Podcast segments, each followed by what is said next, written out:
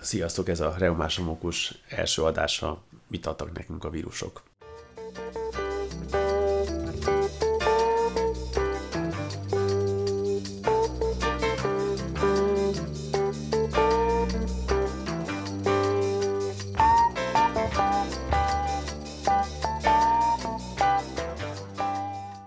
Sziasztok, én Mandl Péter vagyok, és belgyászként, reumatológusként dolgozom a Bécsi Orvostudományi Egyetemen, ahol betegeket gyógyítok és kutatok. Sziasztok, én pedig Kunádán vagyok, evolúcióbiológus, az Ökológiai Kutatóközpontban dolgozom itt Budapesten. Ugye most azt hiszem, hogy sokkal több, többet beszélünk a vírusokról, mint talán eddig ki lehet jelenteni az emberi történelemben valaha. Mindenképpen a közbeszédnek hát egy nagyon fajsúlyos elemei lettek, vagy lett ugye a koronavírus, és általában a vírusokkal kapcsolatban csak mint negatív tényezőkkel kapcsolatban van szó, legyen az koronavírus, vagy korábban ugye az ebola, a zika, a hepatitis vírus. Mondhatjuk magát az influenzát is, azért lehet, hogy 18 környékén volt a vírusról sokszor szó, igen, de csak megint csak mint, mint negatív értelemben. A, hát, és ugye igen. másik ugye gyakran használt kifejezés a komputervírusok, ami szintén azt az analógia, abból az analógiából született, hogy egy kvázi, ha úgy tetszik, a emberi behatástól mondhatjuk, függetlenül futó információ mennyiség, vagy elem, ami, ami, ami, ami megint mint elsősorban egy negatív, a szervezeti működés szempontjából hátrányos valamiként jelenik meg. Igen, ez kicsit párhuzamba lehetne állítani a baktériumokkal, amik szintén így leginkább először mi betegségok okozóként lettek föl fedezve, és leginkább így gondolkoztunk róluk, hogy van bajt okoznak nekünk. És akkor mostanában van utóbbi talán tíz év, például a mikrobiom szempontjából, hogy a bennünk élő baktériumok azok természetes részei az emberi bélflórának például, és nélkülük hát, sokkal rosszabbul működnénk, vagy inkább sehogy. Talán ezt már az egyetemen is tanultuk, de lehet, hogy, hogy azt követően, hogy ugye a nagyság, vagy szám szerint ugye több baktérium, az emberi testben több baktérium található, mint emberi sejt. Láttam és... olyan számlást, éppen kevesebben jött ki, vagy legalábbis nem, nem igen, tízszer akkor... annyira, de igen mondjuk azt, hogy akkor hozzámérhető, nyilván ez fajonként is változó, hogy hozzámérhető mennyiségben vannak jelen, és hát egy hihetetlen fajgazdagság is van, azt gondolom, és aztán, hogyha ez a fajgazdagság változik, jellemzően csökken, az, az, az, az általában valamilyen betegséggel fog társulni. És ez igaz ugye a szájflórára, a bélflórára, a bőrflórára, stb. De hogy a baktériumok kapcsolatban, ahogy mondtad, egy nagyon érdekes változás ment szerintem végbe, hogy őket különösen ugye most a vírusokhoz képest egy ilyen kvázi ilyen jóságos, ilyen Bumfordi sejteknek tekintjük. Érdekes az is, hogy, hogy ugye mivel a baktérium és egy hát emberi vagy állati sejt közötti különbség ugye jóval kisebb, mint hogyha egy vírushoz hasonlítanánk egy sejtünket, mármint komplexitás terén, ezáltal talán könnyebb is volt a baktériumhoz úgy viszonyulni, mint egy mégiscsak távoli rokon. mégiscsak egy távoli rokon, és hogyha belegondolunk, ha abban volt az a, hogy az egyszer volt az élet című rajzfilmot, és a baktériumok emlékeim szerint ilyen nagyorú, furcsa hajú szerzetekként jelennek meg, de mindenképpen valamivel antropomorfabb emberi tulajdonságokkal felruházza, mint a vírusok, amelyek ott is, mint ilyen furcsa kis mm, bizarr, természetfeletti kis, kis egységek, amelyek, amelyek valami teljesen más rendszerben működnek, mint a kvázi általunk hát azt gondoljuk, hogy érthető, sejtes lét. Igen. Kéne beszélnünk valamit arra, hogy vírus hogyan néz ki? Igen, azt szerintem azt itt elmondhatnánk. Jó, hát vírusok azok alapvetően valami, tehát alapvetően a, a központi, hogy mondjam, valamik az egyrésztről az örökítőanyag, ami vagy DNS vagy RNS, és akkor még lehet vitatkozni, tehát lehet még hosszan sorolni, akkor egyszálú vagy kétszálú, illetve az a fehérje burok, ami ezt a örökítőanyagot körbeveszi. Ezen kívül elvileg lehet némelyiken még valamilyen lipidburok is, ez viszont mindig a gazdasejtből jön, tehát a gazdasejtnek egy része így lefűződik. Például a koronavírusnak is van egy ilyen, ilyen lipidburka. De, de a lényeg tényleg ez az örökítőanyag, plusz persze a, a, az a fehérje, ami ezt körbeveszi lényegében, ez kapszid. Jó, tehát akkor a, nem csak lipidek, hanem lipidek és fehérjékből áll a burok. Igen, természetesen, a, mint hogy a mi saját sejthártyánk is nem csak lipidből áll, hanem azért benne levő fehérjék is fontosak, így persze ott is. Igen, bár hozzáteszem, a, van olyan vírus, amit csak egy Csak egy RNS lényegében. Viroidoknak hívjuk őket. Igen. Nincs is fehérje. Jó, no. Szerintem érdemes előbb akkor tisztáznunk, hogy tulajdonképpen mi is a különbség egy vírus és egy, egy, egy baktérium között. Számomra a vírus úgy jelenik meg, én úgy tudom elképzelni, mint egy, mint egy kvázi szabadjára bocsátott információ, ami ellentétben mondjuk egy sejtel vagy egy baktériummal. Baktériumok a, szintén sejtes élőlények, vagy sejtes életformák, és talán ilyen szempontból azt gondolom, hogy könnyebben is tudunk hozzájuk viszonyulni, vagy megérteni, vagy sejthetjük, hogy miért és hogyan működhetnek, akár szintén fajtársaikkal közösen, akár mint, mint egyet szintjén, és ehhez képest azt, én azt gondolom, hogy a vírus az egy nehezebben megfejthető rejtély a, mondom, az ember számára, hogy ha úgy gondolkozunk róla egyáltalán, mint, mint életformáról, vagy egy kázi, hát ilyen, nyilván akaratról beszélni egy baktérium vagy egy sejt esetén is nagyon nehéz, mert ugye nincs igazán fogalmunk erről, illetve inkább azt feltételezzük, hogy, hogy ezek olyan fogalmak, amik nem, nem értelmezhetőek. Hát én nem mennék bele ebbe a, ennek az értelmezésébe. Baktériumból mindenképpen ismerünk olyanokat, amelyek, amik nem patogének, tehát amelyek nem valami más szervezetnek a felhasználásával szeretnének szaporodni, hanem kint élnek a, a világban. Nagyon sok lebontó van köztük például. Elhalt szervezeteket bontanak le. Vírusok viszont mindannyian patogének. Olyan szempontból, hogy, hogy valami élőlénynek a, az anyagcserét kell felhasználjuk a saját szaporodásukra. Ez egyik definiáló jellemzőjük, hogy önmaguk képtelnek szaporodni, mindentől függetlenül, hanem van, kell nekik valamilyen sejt, amin belül elszaporodhatnak.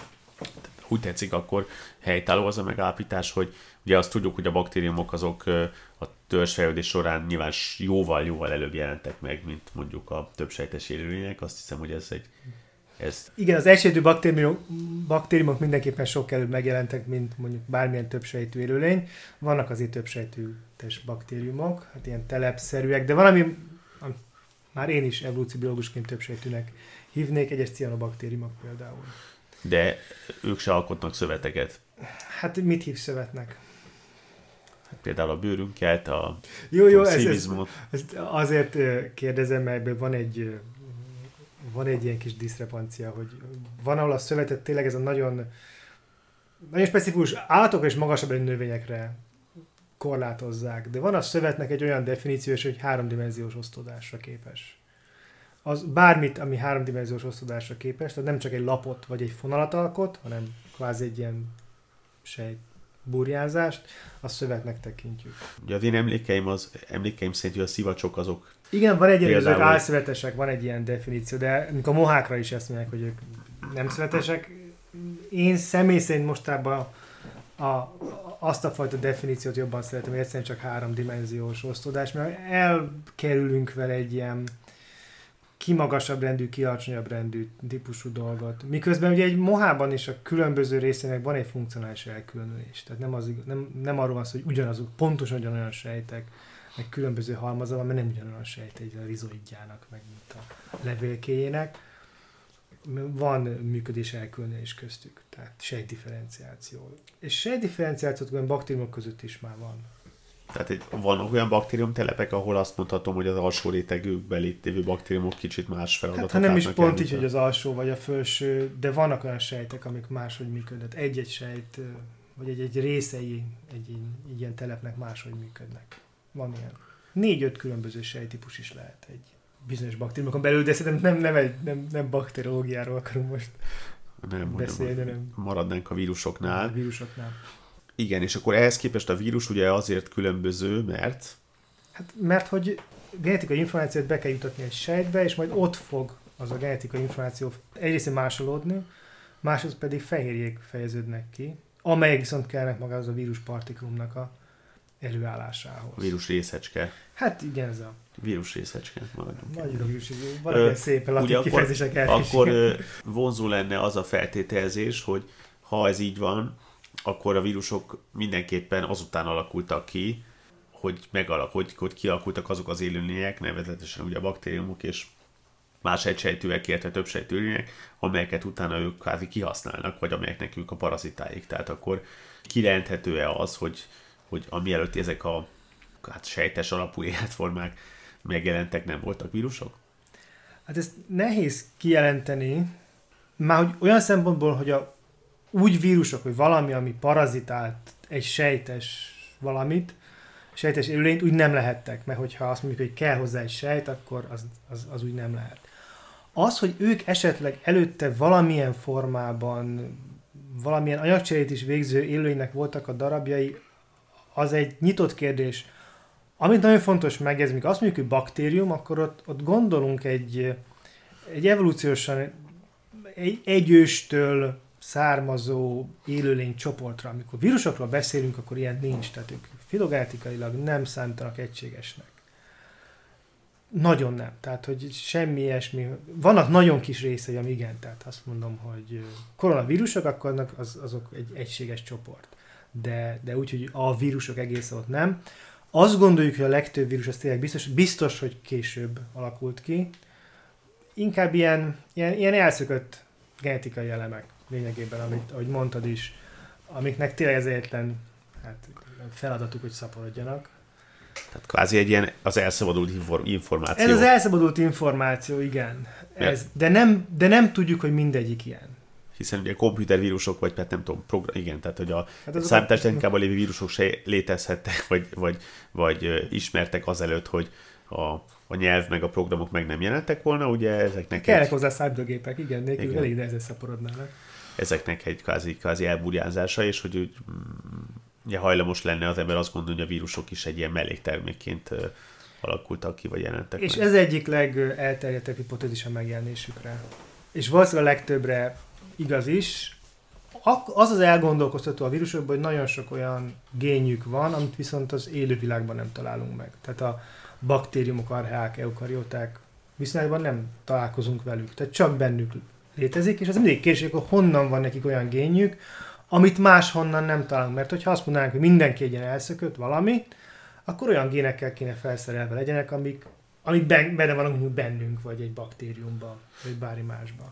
Nekem két, két érdekes későt eszembe. Egyrészt, hogy azt mondtad, hogy ha kvázi ezekből a lényekből lennének a vírusok, kvázi kiszabadult információ darabkák, akkor egyrészt ezeket a géneket vagy legalább meg kéne találnunk ugye az ősét, másrésztről pedig a, akkor megint csak furcsa az, hogyha a baktériumok meg a többi egysejtes élőlény kapcsán beszéltünk arról, hogy ugye csoportokba tudjuk őket rendezni, és utána vissza tudunk következtetni, mi lehetett az az ősi lény. Nyilván ezt nem biztos, hogy tudjuk, ahogy ugye az ember és a majom közös ősét sem ember és ember szavásommal közös sem, de hogy vissza tudunk erre, erre elég, elég pontosan meg tudjuk mondani, hogy hogy nézhetett ez ki, hogy akkor ez azt gondolnánk, hogy a vírusok esetében is így van, és még sincs. Nem, ennek persze az egyik legfőbb oka az, hogy nagyon gyorsan változnak. Tehát, hogy sok nagyságrenden nagyobb a mutációs ráta a vírusokban, mint, mint egy ember vagy egy baktériumban. Ami azt jelenti, hogy bármi genetikai hasonlóság két vírus között gyorsan el tud tűnni. És azt is jelenti, hogy ha most mondjuk azonosítunk most egy vírust, akkor azt se tudjuk igazából megmondani, hogy ez a vírus mióta létezik? Ahogy ugye egy baktérium kapcsán ugye meg Hát a mióta létezik, az mindig egy nehéz fogalom. Ha függetlenül tudnánk a mutációs rátáját, akkor többivel összehasonlítva meg lehetne mondani, de általában nem tudjuk függetlenül a mutációs rátáját. Manapság meg lehetne, meg lehetne csinálni. Most például a koronavírus kapcsán ugye a különböző helyeken vett, különböző időbe vett szekvenciák alapján lehet becsülni a mutációs rátát. De nagyon sokszor szükség van valamilyen ős maradványra, hogy belüljük ezeket az időket. Ezért sok ebben lehet tudjuk mondjuk mondjuk a, mikor váltak el a tevék, vagy mikor váltak el a zebrák is hasonlók. Mondjuk a tehenektől. A, a, hogyha azt mondod, hogy vannak olyan gének a vírusokban, amelyekről nem lehet megmondani, hogy honnan származnak, akkor azt se lehet megmondani, hogy állati vagy növényi, vagy gomba tehát, hogy egész, nem, tehát azokról, nem. amikről nem tudjuk, abból semmit nem tudunk megmondani, hisz nem találunk semmi hasonlót hozzájuk képest. Tehát van egy, de van egy, tehát van a gényeiknek egy része, amit megtalálunk valahol máshol. Azokból akár föltehetjük is, hogy esetleg onnan jöttek. Tehát kvázi zsákmányolták egy a, Igen, egy és ilyenből van sok, főleg minél több génye van egy vírusnak, annál többről ki lehet mutatni, valószínűleg valami zsákmányolás van. De van adag gényük, amikről nem lehet. Például a kapszid gének nem igazán, tehát az a, az a fehérje burok, ami van körülöttük, esetleg talán próbál, szerintem szükségesen tisztázni, mit jelent, amikor egy, hogy hogyan tudjuk leírni azt, amikor a vírus egy gént zsákmányol. Már hogy nagyon mechanika szintén, tehát hogy hát erre, az is egy... Hát ugye egy vírus, tehát ugye egy vírus bejut egy sejtbe, és ahogy említetted, felhasználja a sejtnek a masinériáját arra, hogy ugye magát előállítsa, nem, tudja, nem tud szaporodni egyedül, tehát a sejt, sejtet, sejtre van szükség, illetve a sejtet készteti arra, hogy ahelyett, hogy a saját, saját magát szaporítsa, illetve a saját fehérjét állítsa elő, a vírusban lévő örökítő anyagot replikálja, kvázi új vírusokat hozzon létre, és nem csak, hogy magát az információt sokszorosítsa, hanem utána a vírus számára ugye fontos kis lipid és fehérje burkot is létrehozza, tehát ahelyett, hogy a saját, saját működése vagy a, a, az organizmus, a szervezet szempontjából fontos fehérjéket termeljen mondjuk egy sejt, egy emberi sejt, ahelyett azzal lesz elfoglalva, hogy a vírus sokszorosítsa, és olyan fehérjéket készítsen meg zsírokat, amik a vírust fogják védeni a jövőben. Ha elfogadjuk, hogy így működik ez a rendszer, akkor, akkor ebbe hogy fér bele az, hogy a vírus még valamit mást is zsákmányol, vagy hoz magával a sejtből. Egyáltalán miért jó ez neki? Hát az, hogy miért jó neki, ez én nem, nem szeretek belemenni, ezért miért jó neki. Hát nagy lesz a, a genetikai változatossága, ami mondjuk az evolúcióhoz nem árt, ha van neki. Az, hogy hogyan lehet erre, egy-két esetben van ötletünk a mechanikára is. Ilyen lehet például egyszerűen, amikor összeállnak ezek a, a vírus részecskék, akkor ez egy ilyen nem egy aktív folyamat. Tehát egyszerűen olyan, olyan kémiai hatások összeállítják. És ilyenkor elvileg elképzelhető, hogy nem csak a saját DNS-e kerül bele, mondjuk egy ilyen kapszidba, vagy, vagy RNS-e, igen, hanem, hanem valami, ami ott a sejtben még van. Ez lehet egy másik vírus is. Tehát, hogy itt nem, nem igaz, hogy egy sejtünkben csak egy darab, vagy egy típusú vírus lehet, elvileg több vírus is megfertőzött, megfertőzött egyszerre egy sejtet, tehát lehet így is, hogy egyszerűen csak véletlenül valami hozzá kapcsolódik. Van egy másik, amiről sejtjük, hogy, hogy működik. Bizonyos vírusok beépülnek a, a DNS-ünkbe, a saját DNS-ünkbe, és akkor ideig ott azok együtt szaporodnak. És amikor kivágódnak onnan megint, akkor magukkal vihetnek bizonyos egyéb részteget. Tehát belőlünk valamit így magá, magával visz, és akkor az is még hozzácsapódik, úgymond. Mert akkor ez azt jelenti, hogy akkor ugye említetted, hogy van egy, vannak ilyen vírusok is, de ugye a, leg, a többi vírus az viszont nem integrálódik a, az emberi nem, a legtöbb az nem integrálódik. DNS-be vagy RNS-be, akkor azt viszont úgy kell elképzelni, hogy ugye egy sejt az ugye különösen a vírus szempontjából egy óriási hatalmas tér, és azon, ott, azon belül vannak ilyen kis gyáracskák, amelyek éppen azzal foglalkoznak, hogy az örökítő anyagot többszörösítik, vagy sokszorosítják, vagy az örökítő anyagból a DNS-ből vagy RNS-ből jellemzően fehérjéket csinálnak, és akkor a vírus kvázi így besúrul egy ilyen gyárba, és gyorsan legyártatja magát egy néhányszor, és a fehérjét is, és kiszabadul nélkül, hogy bármilyen kapcsolatba kerülne a sejt, mag, sejt saját magával lévő DNS-sel, ha úgy tetszik. Ez függ attól, hogy milyen vírus, de igen. Hát a kisúranás az általában azért sejt halállal jár legtöbbször ez a kisúranás, mert szétesnek a sejtek. Így fognak kiszabadulni. Az az igazság, hogy ugye a másik, onnan tudjuk, hogy vannak ilyen fura cserék, hogy akár a sejtből fölvesznek géneket, igazából visszafele is van az a ritkább. Azt nem is onnan tudjuk, hogy tudnánk a pontos mechanizmust, hanem egyszerűen csak azt látjuk. Tehát, hogy azt látjuk, hogy van, egy, van mondjuk egy, egy vírus, és van egy olyan sejtben, van egy olyan gén benne, ami a gazdájára jellemző. De mondjuk annak a vírusnak a rokonsági körében nem találjuk meg azt a gént, csak abba az egy, hát hívjuk egy fajnak, vagy törzsbe, akkor az gyanús, hogy onnan vette fel. Jó, viszont hogyha, ahogy említetted, egy olyan vírusra van dolgunk, amely van olyan gén, aminek semmi, még csak azt se tudjuk kijelenteni, hogy ez nem, hogy mondjuk nem egy tehénből származik, vagy mondjuk belőlünk, hanem még azt se tudjuk megmondani, hogy ez növény, komba, vagy ö, állat lehetett valamikor, akkor mi közünk nekünk ehhez a génhez, vagy ez tehát ezt, szapori, ezt, ezt másolni fogjuk tovább, hogy a vírus szaporítjuk. Hát ugye a, a, a mi honnan másoló rendszerünk az végülis bármit képes lemásolni amit adod neki, akkor ezt most másolod le, akkor Tehát kvázi növényigéneket is tudnánk Növényigéneket is, is sok, képes lennénk sokszorosítani. Lényben bármilyet. Tehát ugye ma az összes olyan technika, amivel RNS-t másolunk, ugye ez a, a PCR technikák is, az valamilyen egysejtűből, általában vagy egysejtűből, vagy valamilyen baktériumból, vagy eukarida egysejtűből, vagy baktériumból jön a maga az enzim, és ilyen bármit képes felszaporítani. Maga a transzlációs mechanizmus pedig ugye az, ami fehérjévé fogja lefordítani a, az információt, az is képes bármilyen olyan szekvenciát, amit különben az adott élőlény leképes fordítani, hát azért megvannak a maga korlátai, azt le fogja fordítani fehérjévé. Úgyhogy ilyen szempontból bármi jöhet oda. Kicsit még megjegyezném azt, hogy, azt, hogy nem tudjuk, hogy milyen, honnan jött ez a gén. Általában, hogyha tudnánk, akkor ezek ilyen szekvencia hasonlóság alapján vannak. Az, amit mondtam, nagyon gyorsan elveszik. Van egy másik, amivel még hasonlóságot lehet, ez pedig a fehérje feltekeredésből, ilyen fehérje szerkezet családok. És van olyan fehérje szerkezet család, ami alapvetően vírusokra jellemző csak. Ez azt is jelenti, hogy adott esetben például egy, ugye tudjuk azt, hogy mondjuk egy baktérium esetén vannak baktériumok, amelyek gondolom csak növényszervezetekben vagy annak a környékén fordulnak elő, ezek nem lesznek az ember számára véletőleg fertőzőek. De egy vírus esetén előfordulhatna az, hogy egy kvázi növényi géneket tartalmazó vírus, vagy elsősorban olyan géneket tartalmazó vírus, vagy ott előforduló vírus hirtelen egyszerűen megfertőzi az én egyik sejtemet? Hát elvileg igen. Gyakorlatilag ez valószínűtlen, de mivel találnak olyan, tehát ismert olyan vírus, ami képes, aminek a rokonság nem egy darab vírus, tehát aminek ugye a rokonságában találunk, ami baktériumot fertőz, ami arhát fertőz, és olyan, amit eukariótát fertőz, akkor itt vagy az, hogy lényegében a maga vírus törzs az ősi, vagy van olyan ősi, mint az utolsó közös ős, vagy pedig egyszerűen képesek akár annyira átugrani, hogy nem, nem, hogy mondjam, lajhárról, tobzoskáról emberre, hanem, hanem valami teljesen más, emberről növényre, vagy a baktérium és egy eukarióta között. És valószínűleg ez, ez lehet nagyon ritka, de hát ugye volt egy pár milliárd vagy év, amik ezek megtörténhettek. És ugye megint abban a hibába estünk, hogy csak kizárólag a vírusokról, mint gonosz dolgokról, gonosz dolgokról beszélgettünk de mi ma arról is szerettünk volna beszélni, vagy arról szeretnénk beszélni, hogy mit adtak nekünk a vírusok, hogy van-e bármi, amit a vírusoknak köszönhetünk, ahol a vírusok hasznot hoznak nekünk.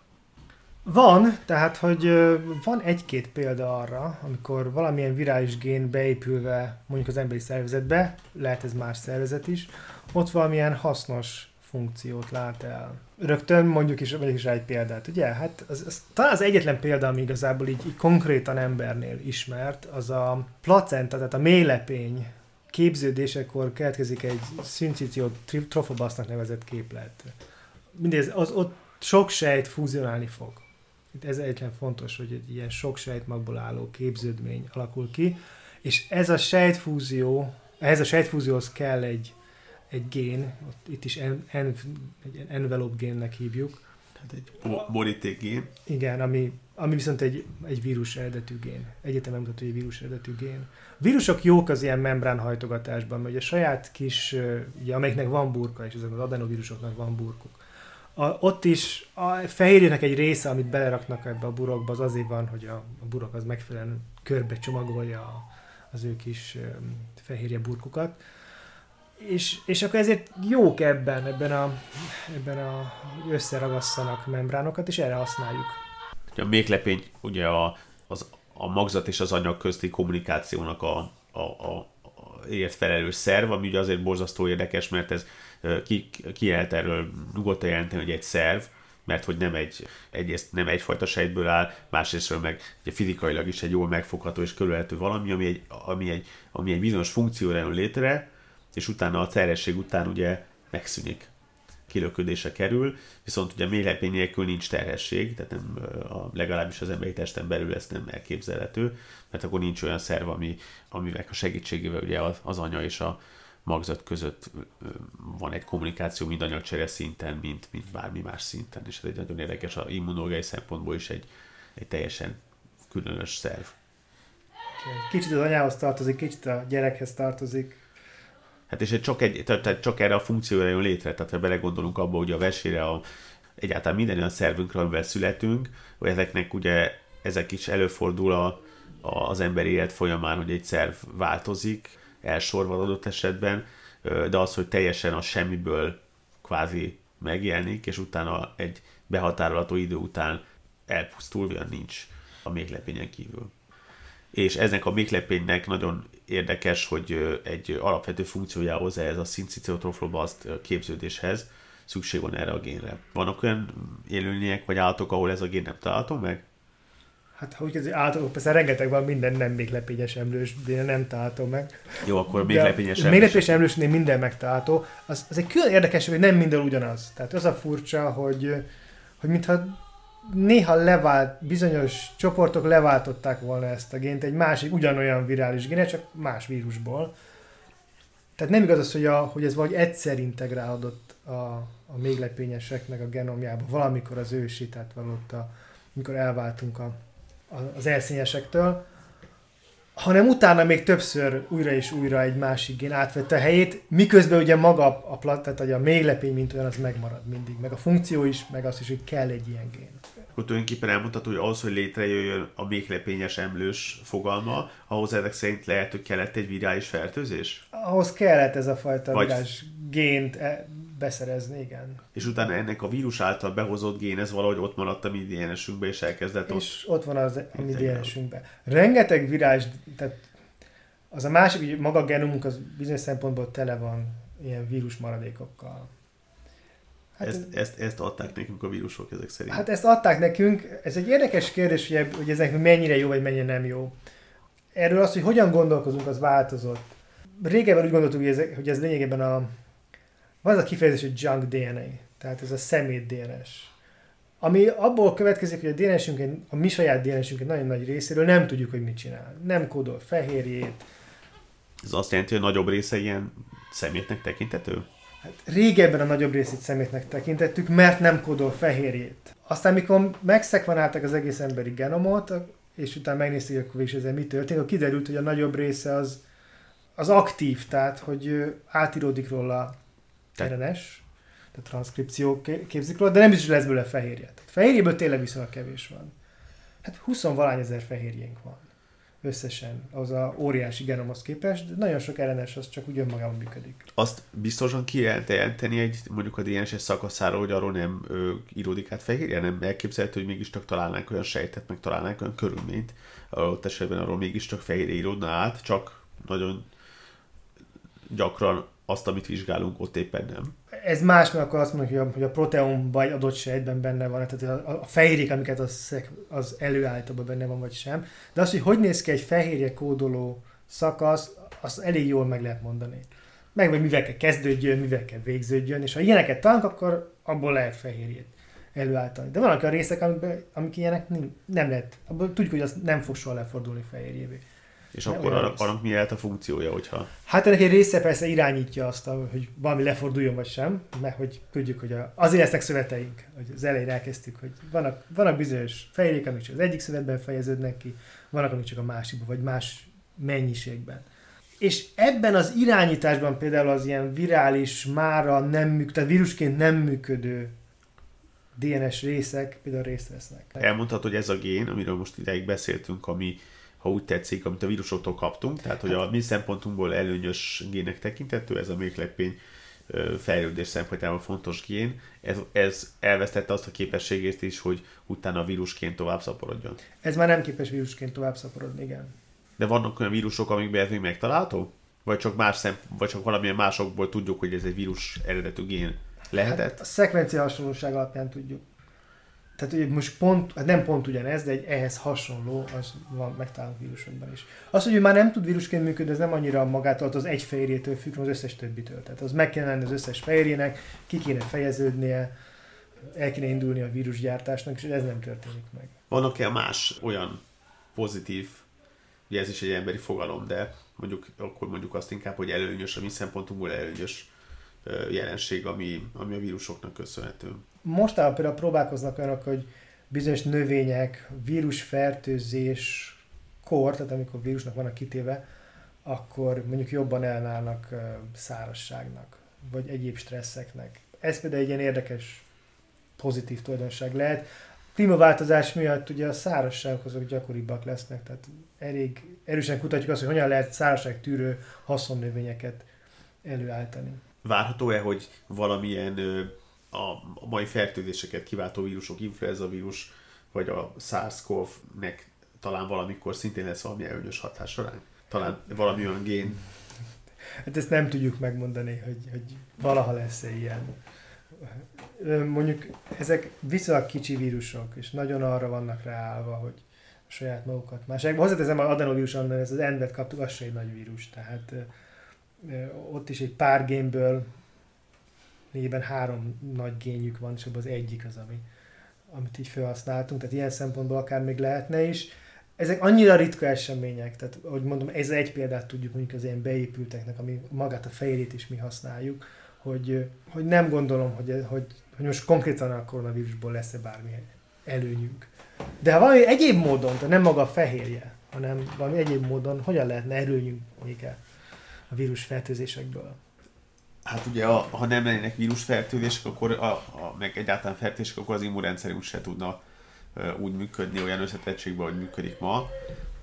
Ugye a, e, e, e, ennek az összejátszásnak mindenképpen szerepe volt abban, hogy a, az immunrendszer megtanulta mind a saját, mind a külső, ez nyilván egy kicsit egy ilyen filozófiai elmélet vagy elképzelés, de hogy a, az immunrendszer éréséhez is szükséges az, hogy találkozzon külső patogénekkel, és ez nyilván evolúciós szinten is szerepet játszott abban, hogy a ma emberre jellemző immunrendszer az képes arra, hogy ilyen elképesztő részletességgel kiszűrjön külső fehérjéket a saját belső fehérjéitől. Akkor van abban valami, hogy meg kell lennünk egy pár kilókhoz gyerekként?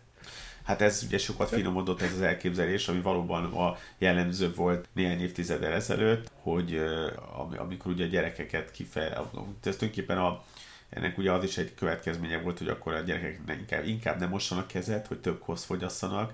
Hát erről azért ma már nagyon mást gondolunk. Ugye ez sokat rontott ezen az elképzelésen az, hogy ezért sok betegségről kiterült, hogy ez hát igen csak gyakrabban jelenik meg, rosszabb szoció ökonomiai viszonyok között felnévő gyerekeknél, ahol felmerül az, hogy ezekben mégiscsak valami szerepe volt abban, hogy a gyerek milyen mennyiség kosszal találkozott az élete során. De ugye ez nagyon néz meg. Tehát ugye ez egész, ez onnan származott, ugye, hogy, a, hogy az aszma, meg különböző allergiás megbetegedések gyakrabban fordulnak, fordultak elő olyan esetekben, ahol a, a, az élőlénye a fiatal élete során kevesebb, tehát sterilebb körülmények között nőtt fel. De ha teljesen steril körülmények között nőnénk föl, az nem mi hatása lenne ránk? Az nem lenne jó. Ez az elmélet, ami nagyon népszerű volt a, kell mondom, hogy a 20. század közepe talán, hogy a, a, mindaz, hogy az, az elég, hogy gyerekeknek egy bizonyos mennyiségű hát kvázi koszt kell elfogyasztaniuk, vagy port ahhoz, hogy nekik megfelelő immunrendszerük legyen, találkozniuk kell sok kórokozóval, és ennek az ellentétje, hogy minél tisztább körülmények között nőnek föl, annál inkább védve lesznek különböző kórokozók a szemben. Ugye sokat változott az szerint is, hogy éppen mi, a, mi, mi volt a tudásunk a, mondjuk a TBC megjelenéséről, hogy ez milyen, milyen környezeti tényezőkkel függ össze, és ez ide-oda, hogy mondjam, teljesen az extremitások között csapódott ebbe az elképzelés, ma már azt gondoljuk, hogy ebben ennek olyan óriási hatása nincs, és az igazán kontrollált vizsgálatok nem tudták, azon, nem tudták igazából kimutatni egyik irányba sem, hogy mondjuk ez befolyásolna azt, hogy egy gyerek milyen valószínűséggel lesz készülve más. Nyilván erre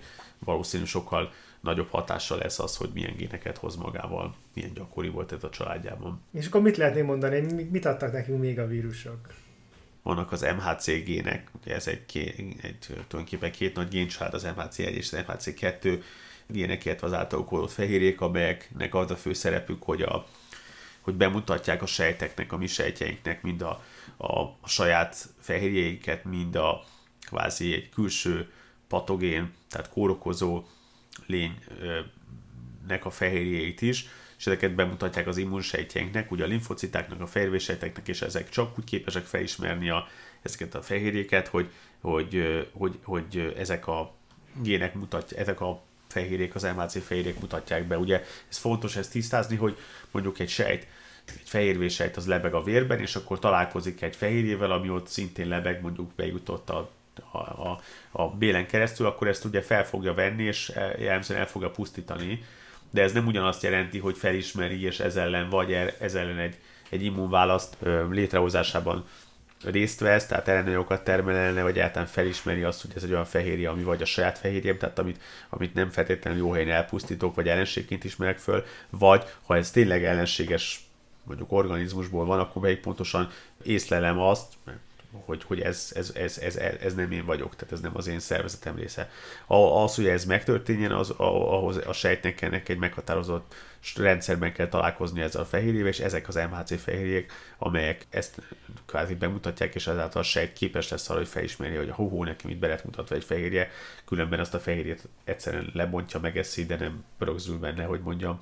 Nyilván itt ez egy megint egy antropomorfizáció, de nem rögzül benne azt, hogy ennek, a, ennek most más szempontja, más, más, feladat, más feladatom is volt ezzel a fehérjével kapcsolatban. Ugye ezeket az MHC gének, MHC fehérjéket úgymond, vagy géneket ugye a vírusok nagyon sok módon próbálják kijátszani, hiszen a vírusnak úgymond nem érdeke az, hogy, hogy a sejt felismerje azt, hogy ő egy vírus, hogy ő egy ellenség, hiszen akkor, ha ez megtörténik, akkor, akkor a szervezet tud erre reagálni, és Ugye ez az egész vírusok elleni védekezésnek is az alapja, amit ugye a testünk végez helyettünk, vagy számunkra, hogy, hogy megtanulja felismerni azt, hogy hol, itt valóban egy vírusról van szó, ez nem egy saját, át, nem egy, nem egy, nem egy számomra, nem egy általam készített fehérje, és most nem is egy olyan fehérje, amit én mondjuk fel tudok használni, vagy amit le tudok bontani, és abból majd a, a, a, az alkotó egységeiből, az aminosavaimból a saját fehérjémet fogom felépíteni, hanem ez valami, egy, valami veszélyes, és ezzel ellen ugye védekeznem kell, ez azt kell, hogy a szervezet ezt sejtjei, a fehérvés sejtjek ezt felismerjék, és a vírus az mindent megtesz, hát, vagy majdnem mindent megtesz arra, hogy ez ne történhessen meg. Ugye az is nagyon érdekes, hogy megint itt számtalanszor beesünk abba a csapdába, hogy megint úgy beszélünk ezekről a lényekről, és mint valami hihetetlen ilyen felsőbb hatalom, vagy valamilyen tudata rendelkező lények, amelyek ezt kvázi direkt fordulatos módon teszik. Alapvetően molekulákról van szó, amik vagy engednek egy sejtbe belépni, vagy nem engednek egy sejtbe belépni, vagy valahogy megakadályozzák, hogy kötődjön hozzájuk valami a, az immunrendszerben, vagy nem engedik. Tehát, Akkor mégis csak beszéltünk arról, hogy a vírusnak vagy ilyen céljai vannak, hogy ez... Hát... Mit, abban mond, az... mit mond erről a biológia? Hát abban a szempontból van céljuk, hogy hát szaporodni szeretnének. Tehát ez egy, hogy ők szaporodni és továbbadódni szeretnének. Hát ez, ez az evolúciós nyomás úgymond, hogy hát amiből több lesz a következő generációban, az fog nyerni, ha nagyon le akarom egyszerűsíteni a de igen, de ugye ez a kérdés, hogyha tegyük fel, egy vírus elképesztő hatékony lesz, vagy, vagy nagyon, nagyon, mondjuk azt, hogy nagyon hatékonyan fertőz, és szaporítja magát, akkor ugye ez, ez, ez nem járul hozzá az egyet halálához egy idő után? És akkor nincs ebben vírus szaporítsa? Hát ha ez, a, ha ez úgy szaporodik el gyorsan egy, egy vírus, hogy közben tönkreteszi az adott szervezetet, az adott gazdaszervezetet, az nem biztos, hogy neki hosszú távon jó. Az nem biztos, ez a, nagyon függ attól, hogy milyen vírus, hogyan terjed ez a vírus. De ahogyha a vírusról nem úgy gondolkozunk, már pedig nem tudunk róla gondolkodni, mint valami mint akinek ez egy remekül kiagyalt terv alapján működő elképzelése van, akkor, akkor miért gondoljuk azt, hogy ez, hogy ez, ez, ez, ez egy mérlegelő, egy olyan szempont, ami mérlegelni fog.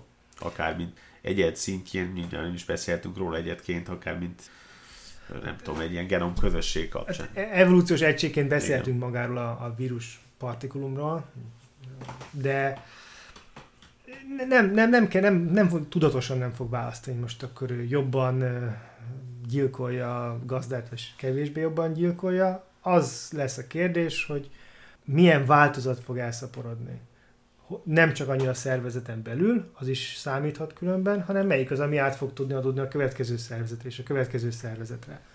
Van egy olyan elképzelés, hogy ha egy bármilyen fe- patogén, tehát itt nem csak vírusokról van szó, bármilyen patogénről, ha az olyan gyorsan megöli a gazdaszervezetet, hogy az nem képes továbbadni a fertőzést, akkor az a fertőzés ki fog halni. Tehát akkor az ott nem, nem tudja, akkor nem lesz továbbadás, és kész. Az, az ilyen szempontból evolúciós zsákutca. Van ennyire fertőző patogén, vagy ilyen átugrásoknál lehet tudni. Az egyik ismert példa, amikor Ausztráliában ki akarták írtani a nyulakat.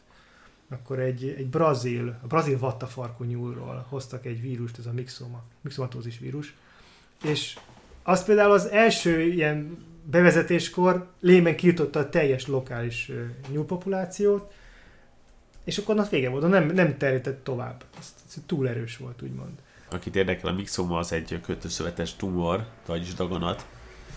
Az eredeti populációban azt okoz. A, a miért okozott, és ezáltal okozta a nyúlhalálát. Az a furcsa, hogy az eredeti, az eredeti nyúl, tehát a vattafarkú nyúlba, ami brazil őserdőben, abba is kialakítja a tumort, és az látszik is az áton, de nem tűnik, hogy, hogy egyéb bármi patogenicitást okozza benne, együtt élnek vele. Ezzel a vírussal, az eredeti gazdája. És ő a- a, És a daganattal is ezek a daganattal együtt, igen, tehát a De nem daganat is- okozza a daganat a halált. de nem okozza a nyúlnak a Igen. halálát. Ugye itt fontos megemlíteni, hogy a, mit adtak nekünk a vírusok témakörben. Ugye a vírusok nagyon sokat, hát úgy mondjam, lendítették a kutatáson is, ha itt lehet így általánosságban beszélni. A többek között a rákutatásban, ez az 50-es években kezdődtek ezek a kutatások, amelyek, amelyek kapcsán nyilvánvalóan vált, hogy bizonyos ráktípusokat, vagyis emberi daganattípusokat is vírusok okoznak. Ezek elsősorban bizonyos fajta leukémiák és linfomák, de ugye ezeknek a, ez, ezekről való tudásunk, és ezek kezelésében is hát, fontos szerepet játszott annak a tisztázása, hogy ezek vírusfertőzések kapcsán jelennek meg. És talán melyik a legismertebb ilyen vírusfertőzés okozott rák, ami szerintem tudom, tudom, van is már vakcina. Hát ugye a HPV, Igen. humán papillomavírusra gondolsz. Ugye a papillomavírusok azok szemölcsöket, köznyelv szemölcsnek nevez, ezek bőrdaganatok okoznak. Ezekben vannak olyan szemölcsök is, amelyek úgymond teljesen jó, tehát hogy be, úgy mondjuk ezeket, hogy jó indulatú daganatokat okoznak, ugye a bőrökön található különböző ilyen bőrfügelékek, vagy gyerekek kapcsán gyakran ö, észlelhető ilyen szemölcsök a okoznak, de, de vannak olyan, olyan törzseik, amelyek a méhnyakrák előfordulásában nőknél és a férfiaknál a pénisz karcinom előfordulásában játszanak szerepet, döntő szerepet, és ennek kapcsán ugye a HPV oltás az egy, egy nagyon fontos előrelépés volt, és egy, az, hogy ez ma már egy ajánlott oltás, az méhnyakrák előfordulásának a drasztikus csökkenését váltotta ki. Legyen is így. Egy kicsit visszakanyarodnánk oda, hogy mennyire várjuk, hogy egy valamilyen patogén halálos legyen, úgymond az adott szervezetre.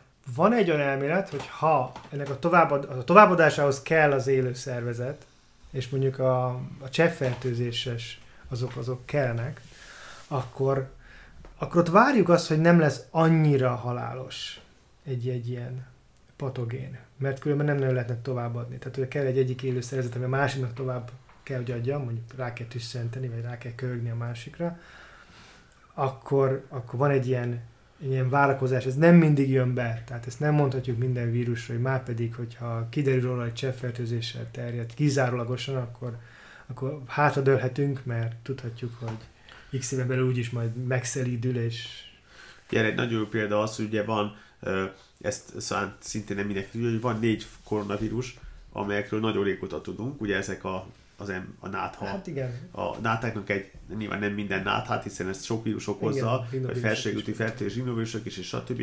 De hogy van négy koronavírus, amelyek, amelyek a legtöbbünket már megfertőzték jó párszor, és az évenként nyilván mindannyian átesünk egy-egy náthán, ki többen, ki kevesebben, ezeket döntően ezek a koronavírusok okozzák, és hogy azért a náthában, hála Istennek, vagy szerencsére ebben nem szoktunk belehalni, és láthatóan ezek a koronavírusok, ezek, ezek jól el vannak, úgymond, anélkül, hogy igazából halált okozó fertőzést okoznának, ugyanúgy tüsszögünk egymásra, tehát ők, ők terjednek szépen köztünk, de kieveljük ezt a fertőzést hamar.